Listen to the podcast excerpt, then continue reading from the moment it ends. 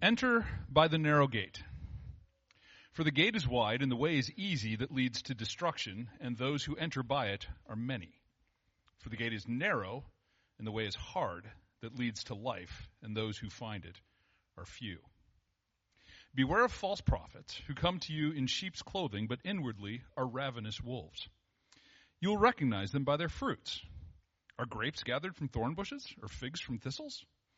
So every healthy tree bears good fruit, but the diseased tree bears bad fruit. A healthy tree cannot bear bad fruit, nor can a diseased tree bear good fruit. Every tree that does not bear good fruit is cut down and thrown into the fire. Thus you will recognize them by their fruits. Not everyone who says to me, Lord, Lord, will enter the kingdom of heaven, but the one who does the will of my Father who is in heaven.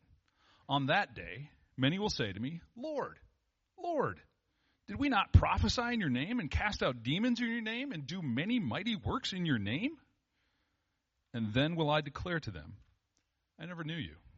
Depart from me, you workers of lawlessness.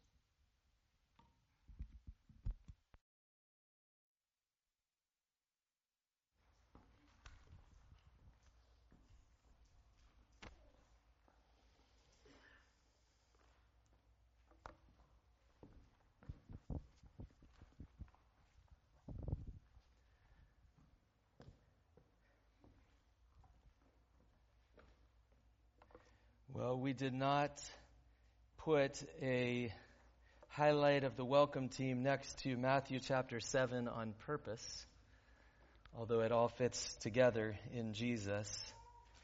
But I think it's fair to say that listening to Jesus' words that Greg just read probably gets your attention. Jesus has had some bold things to say throughout the Sermon on the Mount. Remember some of what he said. Blessed are the poor in spirit, for theirs is the kingdom of heaven. Let your light shine before others so that they may see your good works and give glory to your Father who is in heaven. Unless your righteousness exceeds that of the scribes and the Pharisees, you will never enter the kingdom of heaven.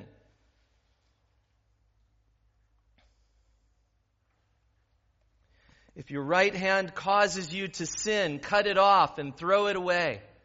For it is better that you lose one of your members than that your whole body go into hell. Do not resist the one who is evil but if one slaps you on the right cheek, turn to him the other also.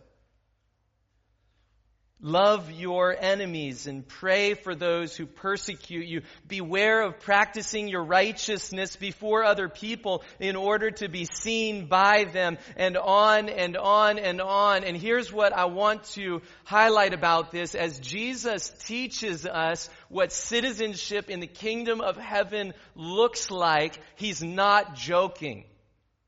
He's not messing around. He's not just giving us nice little tips that might improve your life a little bit and make it a little more comfortable or a little bit higher on the happiness scale than it was yesterday. Jesus is talking about something that is urgently serious. And to underscore the seriousness of what he has been talking about, as he draws near to the conclusion of this, of this most famous sermon that he preached, the Sermon on the Mount, he gives these words of direction. Enter by the narrow gate. He doesn't pretend that this is what everybody does. He doesn't pretend that this is the path you'll follow if you just keep drifting along and doing whatever your heart desires. Instead, Jesus describes the way as a narrow gate. And he directs us enter by the narrow gate. We don't love that because we don't love the word narrow, do we? To be narrow minded, not a compliment. To be narrow in your views, not popular. To tell others that in order to enter the kingdom of heaven requires entering a narrow gateway, this is a hard word.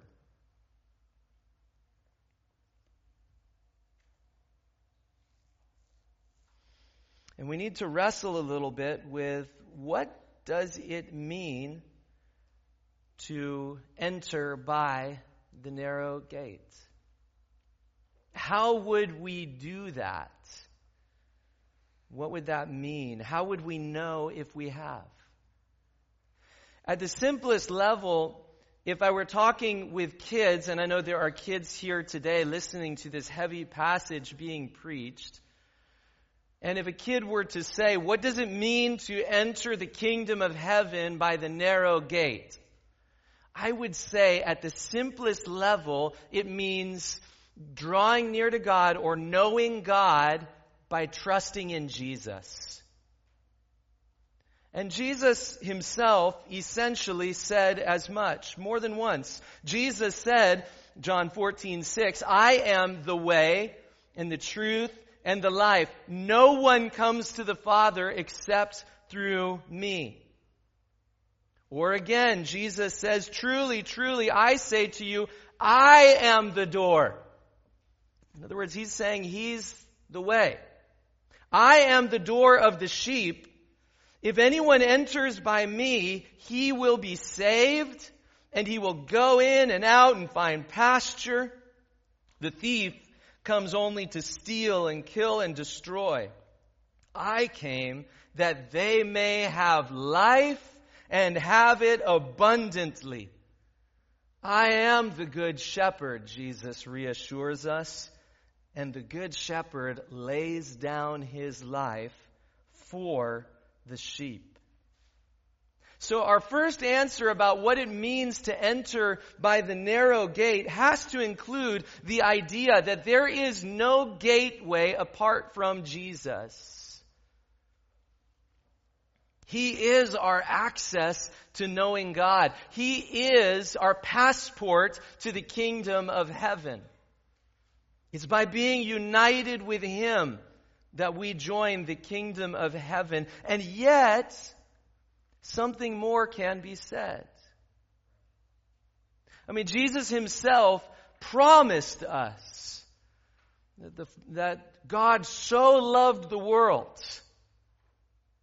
that he gave his only son so that whoever believes in him will have eternal life.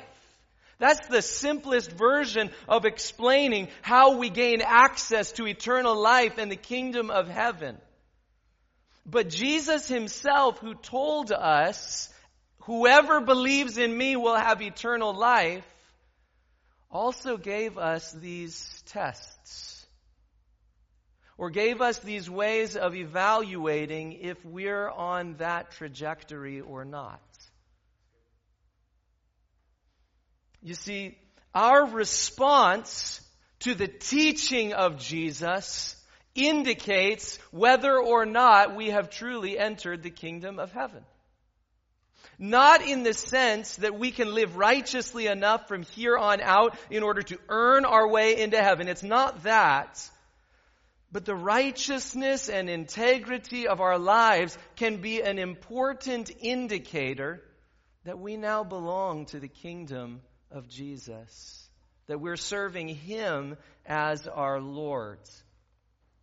There's no point in saying, I believe in Jesus, if we're not following him with our lives. And in light of that idea, Jesus calls us to enter by the narrow gates, which of course is a call to faith in Jesus Christ and to repentance and following Him. He calls us to trust in Him and to follow Him, to enter by the narrow gate, and then He warns us about three dangers. Three dangers that we should watch out for as we seek to take His teaching seriously and as we seek to enter the kingdom of heaven by the narrow gate. We'll pay attention to those three dangers as we ask this important question How do we enter by the narrow gate? How do we enter? How do we do that? He warns us of three dangers to stay away from. To enter by the narrow gate, we need to be aware, first of all, of the danger of the easy way. You see that in verses 13 and 14, right? Look with me if you would again. Enter by the narrow gate. And then there's this contrast. For the gate is wide and the way is easy that leads to destruction. And those who enter by it are many. For the gate is narrow and the way is hard that leads to life. And those who find it are few. These hard words of Jesus come to us in kind of a contrast which gives us two different pictures.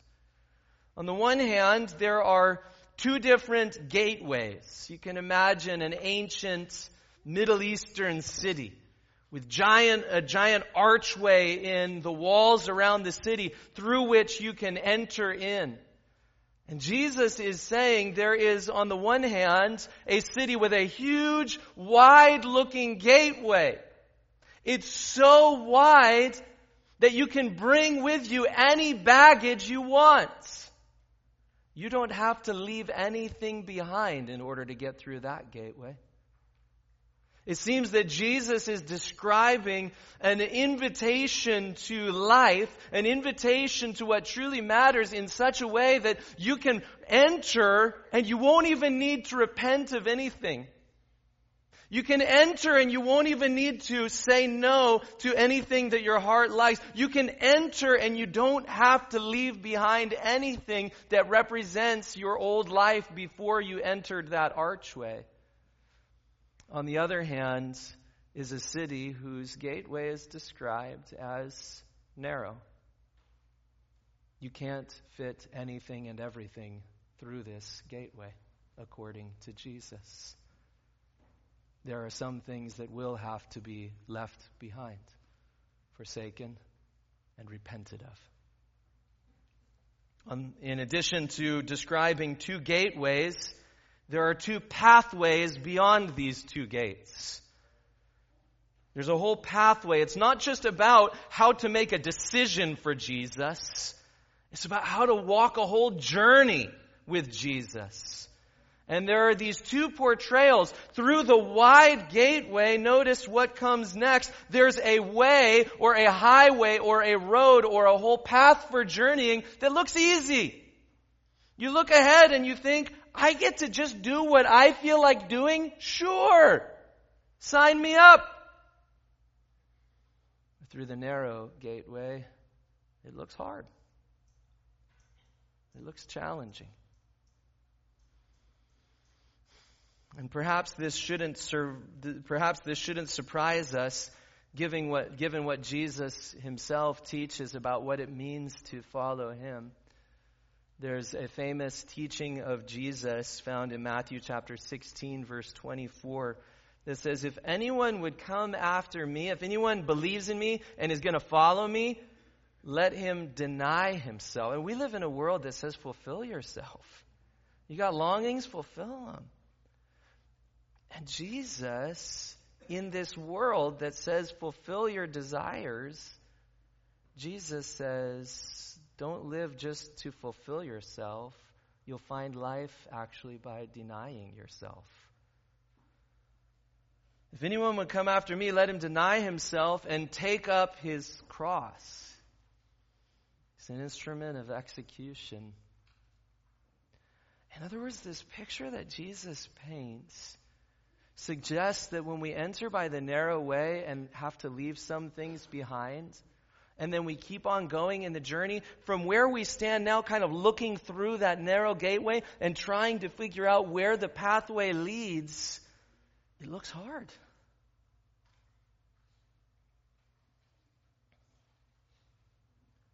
it looks like some days it might feel like dying to myself. Some days it's going to feel like dying to my desires. Jesus warns us very clearly there are two different paths. And one of them, it has kind of a narrow gate. You can't just take anything through. And the way it looks challenging, it's going to feel like taking up your cross and following our Lord who himself suffered first and then entered his glory. And on the other hand, there's this road with this wide open gate. You don't have to leave anything behind. It looks as easy as far as the eye can see.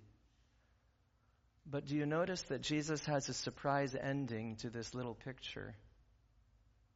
At this point, we kind of expect narrow gate, hard way, hard destination, wide gate, easy way, happy destination. Jesus tells us looks can be deceiving. Jesus warns us that what we perceive about our trajectory in life, about our fundamental decisions of who we're following and what we're doing with our lives, what we perceive about that can sometimes be badly mistaken.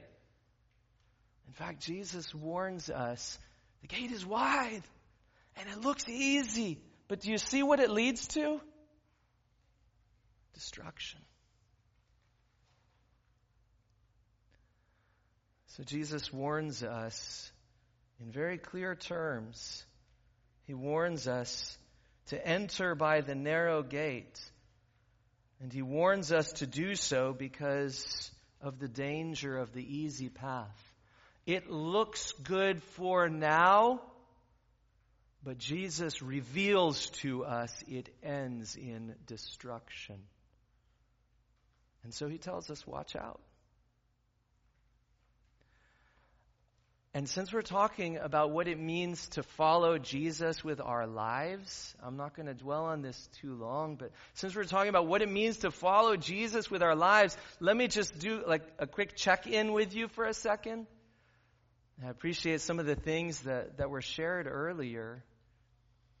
Are there some aspects of following Jesus that you've just decided, nah, I'm not going to do that. I'd rather take the easier looking path? Do you know what that feels like? To hear Jesus' teachings about giving generously and yet to kind of say the other path of keeping my money for myself looks a lot easier.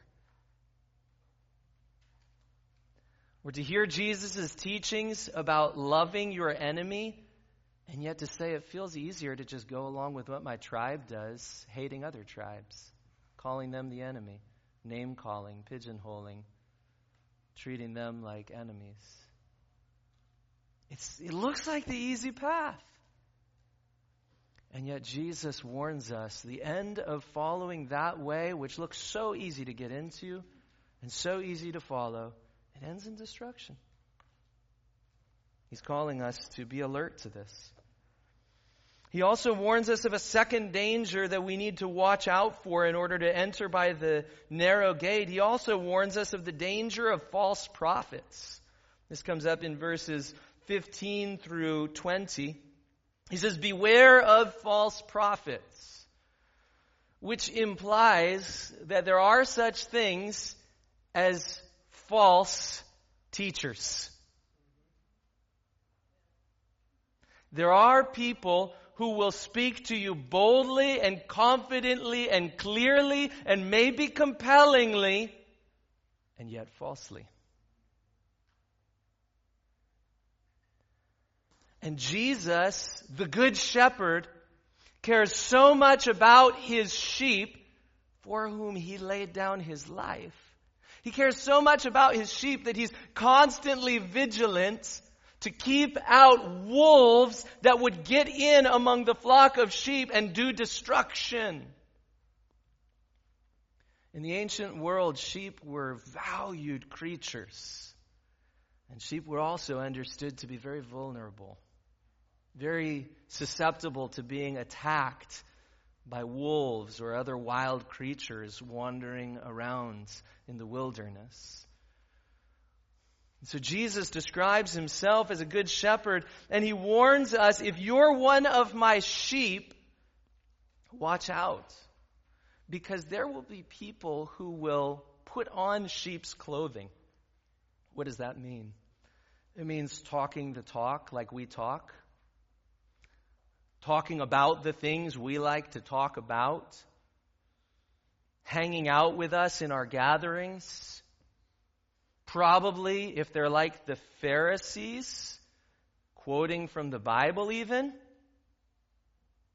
Probably, if they're like the Pharisees, teaching some or many things that are good Probably, if they're like the Pharisees, standing up for good family values and standing up for justice in society and standing up for many of the things that we want to stand up for. And yet Jesus warns there will be false teachers like the Pharisees who will hang out with you and talk your language and get into the things you're interested in and might look like they're quoting the Bible and look like they're standing up for righteousness sake and look like they're standing up for the things you want to stand up for. But watch out because some of those folks are wolves in sheep's clothing. They're there to harm the sheep. They've put on the fleece of a sheep, the outward facade, the exterior of quoting the Bible and using religious language and talking about moral kinds of things. They put that thing on as a facade, but the result will be damage to the people for whom Jesus gave his life. And how would we know the difference? Now, I think if you're kind of if you think like me, let me put it that way, probably our first way to answer the question, how do you spot a false teacher, is to say, listen for bad teaching, right? Listen for stuff that is doctrinally false. Look for stuff that is untrue. Check if they are studying the scriptures accurately, and when they quote the Bible, see if they're quoting the Bible the way the Bible itself wants to be quoted. These are good answers. But notice that Jesus takes us in kind of another direction. Jesus, of course, believes that there are such things as false teachers who are false because they're teaching wrong doctrines. But there are also false teachers who, like the Pharisees around Jesus in his day, can quote Bible verses to you and can do religious stuff and can hang out with all the religious people and yet do it only as a facade, all the while harming others. Right? And Jesus' test for finding them is not only to say, did they say something false? What's Jesus' test? Look with me, if you would, at verse uh, 16. You'll recognize them by their fruits.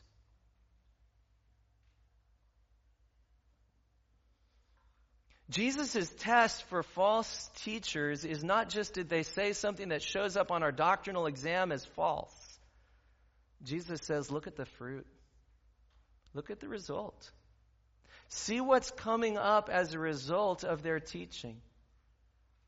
Later in the New Testament, we'll hear a description of fruit that goes along with the Spirit of God love, and joy, and peace and patience and goodness and gentleness and self control. And Jesus says, look for those kinds of fruits. And you'll know that that is a good teacher. But when you see the opposite of love for other people, or you see the opposite of joy, or you see the opposite of peace, or you see the opposite of patience, even though they might be saying, Oh, I've got Bible verses for you, watch out. There's a high likelihood that that is a wolf dressed up like a sheep.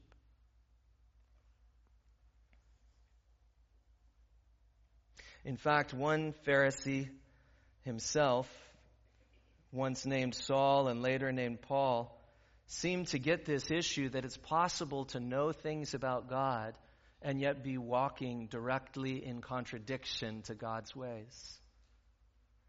Paul, who was once a Pharisee and became a follower of Jesus, describes something really important like this. He says in the first person, If I speak in the tongues of men and angels, but have not love, I'm a noisy gong or a clanging cymbal.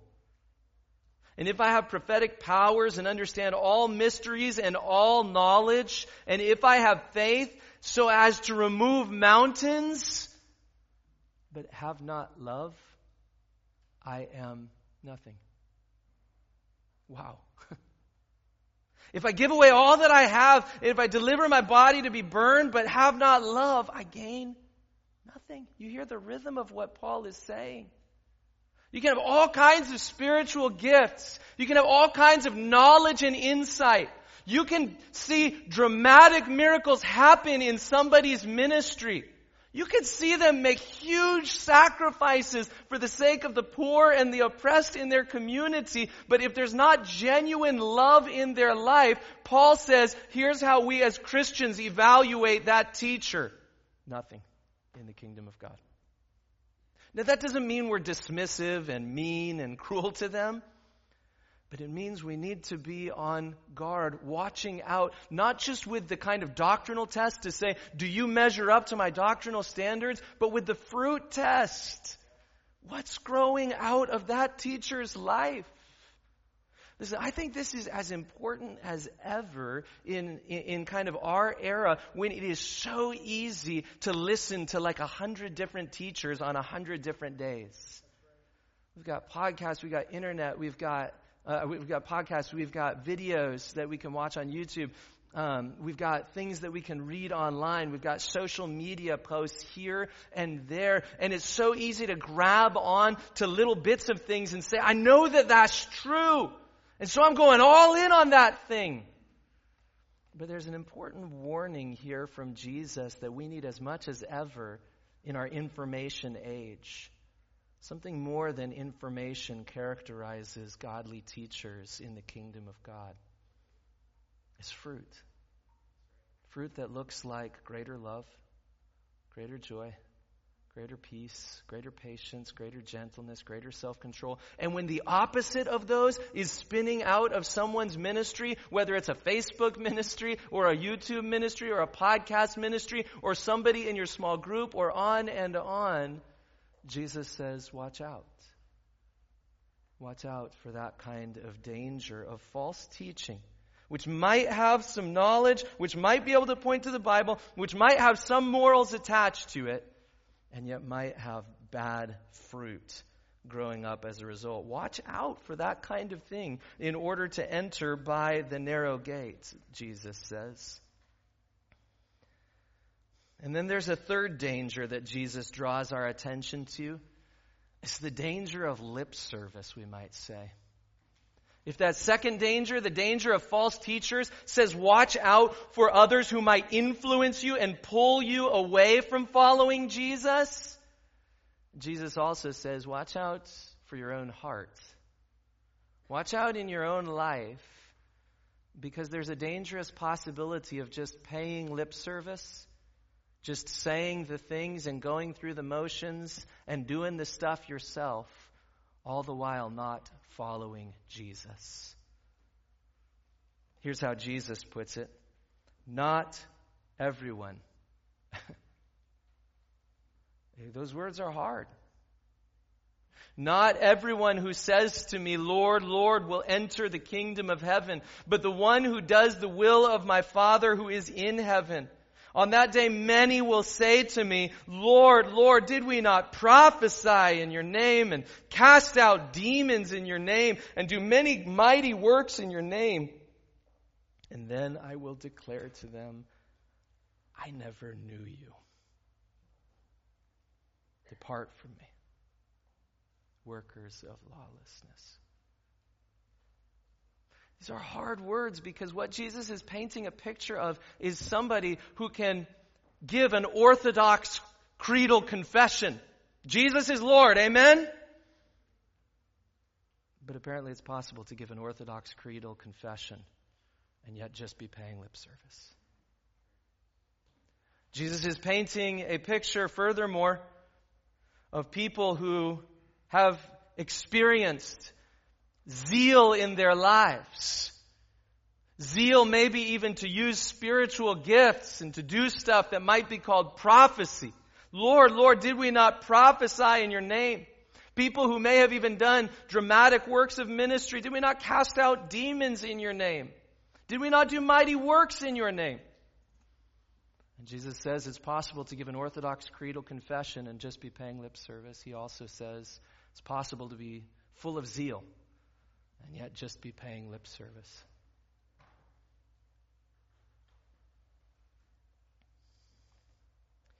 This stuff gets personal, I know, because it's personal for me. Um, maybe some of you know a little bit about this, but when I was in high school, um, uh, like my last couple years of high school, I played in a Christian rock and roll band. So sometimes when people hear that, they're like, So you used to be cool? And I'm like, There's nothing used to be about it. I used to play in a Christian rock and roll band with some guys who were like college age or in their 20s. They were legit cool, and I did legit feel cool hanging out with them and playing gigs with them. All uh, like we traveled around Southern California and Mexico and stuff, and um, it was fun. I had a ton of fun with these guys. They were awesome. One of my closest friends in that band, and one of my closest friends in that part of my life, one of the guys who influenced my spiritual development the most in those years was a guy who was zealous for God. I mean, the guy would like talk to anybody about Jesus. The guy was passionate in prayer. I mean, like if you had a prayer meeting and he was there, like it was it was lit, right? It was on fire. Oh, he'd get everybody stirred up in prayer. He taught me so much about spiritual gifts. He taught me so much about following the Lord with zeal in my high school years and not just following the crowds.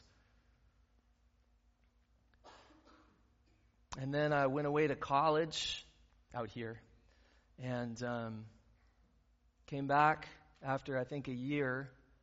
And the next time I saw him, um, he was in a federal penitentiary for being arrested for traveling federal quantities of heroin. Now, let me pause on a few details here because I love the dude. Like, you know, there's a lot of factors that can go into that. I don't know how much he was living a double life. I don't know if that was like one mistake that he made, but it was all genuine otherwise, or if this was really like he was doing all this stuff just for pretends while living a double life, knowing it. I mean, I don't know that. And I want to add, even if he was living a total double life at that point, I still don't know the end of his story, right? There's tons of hope, and when I think of him, I, I pray for him, and I, I actually really hope we get to talk again someday. But here's, here's what I bring that up for. It was like shock waves in my soul when I found that out shockwaves in my soul when I talked with him and learned about the double life he was living, at least for a time. It was like shockwaves. It was like shaking for me to realize that somebody I loved so deeply Somebody who could talk so boldly about Jesus, somebody who had so much spiritual zeal, somebody who loved prayer and worship so much, somebody who influenced so many other people to be passionate for God and godliness. How on earth can he be living such a double life? And Jesus says, You need to know this if you're going to follow me and keep on following me. Not everyone. Not everybody who starts out saying, Lord, Lord, will make it. You're going to need to know that, Jesus says. And he says that not mainly so that, like, I can judge my friends from high school. He says that mainly to wake me up. Mainly to wake us up mainly to say if it's possible for people like that to do the stuff over and over, to influence others, to pray, to worship, to be there, to talk about Jesus, and yet be living a double life, watch out. Be careful for the danger of lip service in your own life, Jesus says. be careful to make sure that you are entering by the narrow gate. Because not everyone. Not everybody who has an Orthodox profession, not everybody who's sung the songs, not everybody who's been at the gatherings, not everybody who's influenced others. I mean, what are you going to point to? Jesus is going to say, not everyone. Why? Because there are some who do those things outwardly, and yet Jesus says of them, I don't know you. To live on the exterior as if you're doing all those things, and then to come to Jesus and say, Look at everything I did for you. And then Jesus says, I didn't even know you. You were doing that all for yourself, weren't you? It's sobering. It's eye opening. And it should challenge each of us to take care that we are entering by the narrow gate, to be aware of the dangers that would pull us away from the path of following Jesus. It's a warning for us. You see, if we're going to enter by the narrow gate, we need to be aware of these dangers that Jesus points us toward. But watch this transition here. If we're going to enter by the narrow gate, we need to be aware of the dangers that Jesus warns us of. We also need to know the promise that Jesus gives us.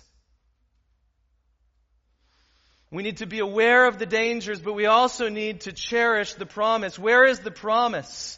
I skipped over it earlier. Maybe some of you noticed is back there in verses 13 and 14. The gate is wide and it, the way is easy that leads to a surprise destination, destruction. And the gate looks narrow compared to all of the baggage that we bring with us. And the way looks hard from where we stand that leads to what? It leads to life. You see, this way that looks so narrow that calls us to repent of sin and to leave some things behind and to make sacrifices in the course of what? In the course of finding that which is truly life, Jesus says. Jesus isn't calling us to follow Him on a hard road simply because He likes people doing hard things. He's calling us to do so because this is the path that leads truly to life and to life abundantly forevermore with Him. You know, John Newton, you may not know that name. Uh, you may never have read his sermons, but you've sung his song, Amazing Grace. How sweet the sound that saved a wretch like me, right? John Newton wrote those words as somebody who lived his life um, as a Christian, amazed by God's grace toward him. And one time he said this He said, If I ever reach heaven, I expect to find three different wonders there. First, to meet some I had not thought to see there. Why? Because God's ways are not our ways. His mercy is not our mercy.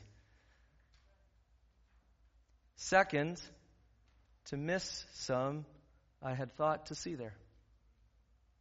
Because not everyone who says, Lord, Lord. But third, and John Newton adds, I think, with a certain kind of humility in his heart, perhaps tears in his eyes, singing of amazing grace, as it were. The greatest wonder of all, to find myself there. What a wonder that will be. You see, in order to enter by the narrow gate, we need to know that there are warnings about things that can pull us away from following Jesus. The easy path that looks so much easier. False teachers who promise so much and yet are out to destroy the danger of just lip service and going through the motions without a heart that actually knows and follows Jesus. Jesus warns us about these dangers, but he also, and he also motivates us with his promise. As we enter by that narrow door, and as we follow our glorious Savior in the pathway which goes like this, first the cross and then the crown, as we follow him on that pathway, we will discover life and life abundantly.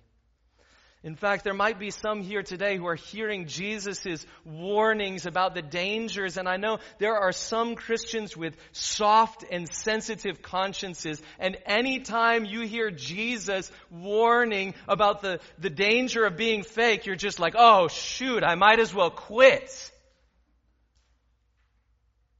But listen, I want to remind you Jesus, who warns us about the dangers of being fake, also promises us about life in his name. And if your heart is softened by the challenging conviction of Jesus' words that some will be fake, that some will be pulled away by false teachers, that some will stray down other paths that look easier, if your heart is weighed down by that, if you're feeling the conviction of that, let me bring you back to the good news of Jesus Christ, who promises life and life abundantly in His name. Listen, the book of Matthew tells us about the Sermon on the Mount, which we've been listening to all summer long. And like the summer itself, the Sermon on the Mount is about to end. But the book of Matthew doesn't end with the end of the book, with the end of the Sermon on the Mount, does it? Because the Sermon on the Mount is not the story itself. It tells us about the way of what it means to be a person who lives in the kingdom of heaven but the book of Matthew is about the gospel of Jesus Christ, who calls us to live as citizens of the kingdom of heaven and who lays down his own life for the sheep. And later on in the book of Matthew, we'll read about that day when Jesus laid down his life as a sacrifice once for all time for those who draw near to God through him. And on that day, do you know what happened? When Jesus Christ gave his life as a sacrifice for our sins, there was in the temple in Jerusalem a thick cloth, a thick curtain that represented a separation between God and God's people. And when Jesus Christ died on the cross for our sins, do you know what happened? That curtain was torn in two. And the way was made open so that countless millions like you and me might draw near to God. Not saying, look how well I followed the Sermon on the Mount, but so that we might walk the whole path and one day enter the joy of our Master forevermore. Saying, Amazing grace, how sweet the sounds saved a wretch like me. Saying, Worthy is the Lamb who was slain. Listen, the gateway is narrow. It requires leaving some things behind. The pathway does not promise to be easy. Some days it will feel like taking up our cross. But the reward the reward is guaranteed by the blood of Jesus Christ to be life and life abundantly for all who are united with Him. And so here's my question Will you enter by that gate? I'd like to invite those who are going to serve the elements of the Lord's Supper to come forward. These are heavy words that we hear from Jesus. They're hard to digest. They're hard to grapple with.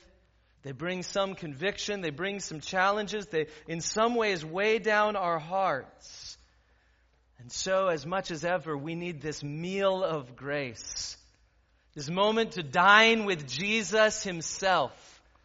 This moment of communion with our dear Lord and Savior, who not only gave His life for us in the past, but set up a meal for us to take in glad hearted remembrance of all that He's done to pay all that is necessary as a sacrifice for our sins.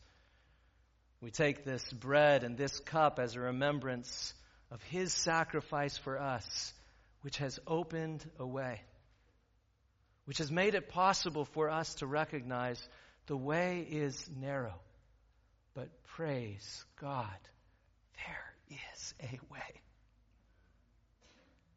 Praise God, there's a way for us. There's a way for you, and there's a way for me. Praise His name. If you're here with us today and you're not following Jesus as your Lord, we'll ask you to hang out where you are for a minute. We'll take the Lord's Supper. You can just take a moment of peace and quiet. How often do we have a moment to just reflect quietly in the busy pace of the culture that we live in? You can just kind of hang out. We'll close with a closing song in a minute. But if that's you and you're not following Jesus, we would love to invite you even today to enter by the narrow gate so that you might find life and life abundantly through Jesus Christ, who loved us and gave himself for us. We'd love to invite you even today to come, to enter through the narrow gate of faith and repentance in Jesus. And at this time, for all who live by faith in the Son of God who loved us and gave himself for us, you may come in glad hearted remembrance of our great Redeemer. You may come.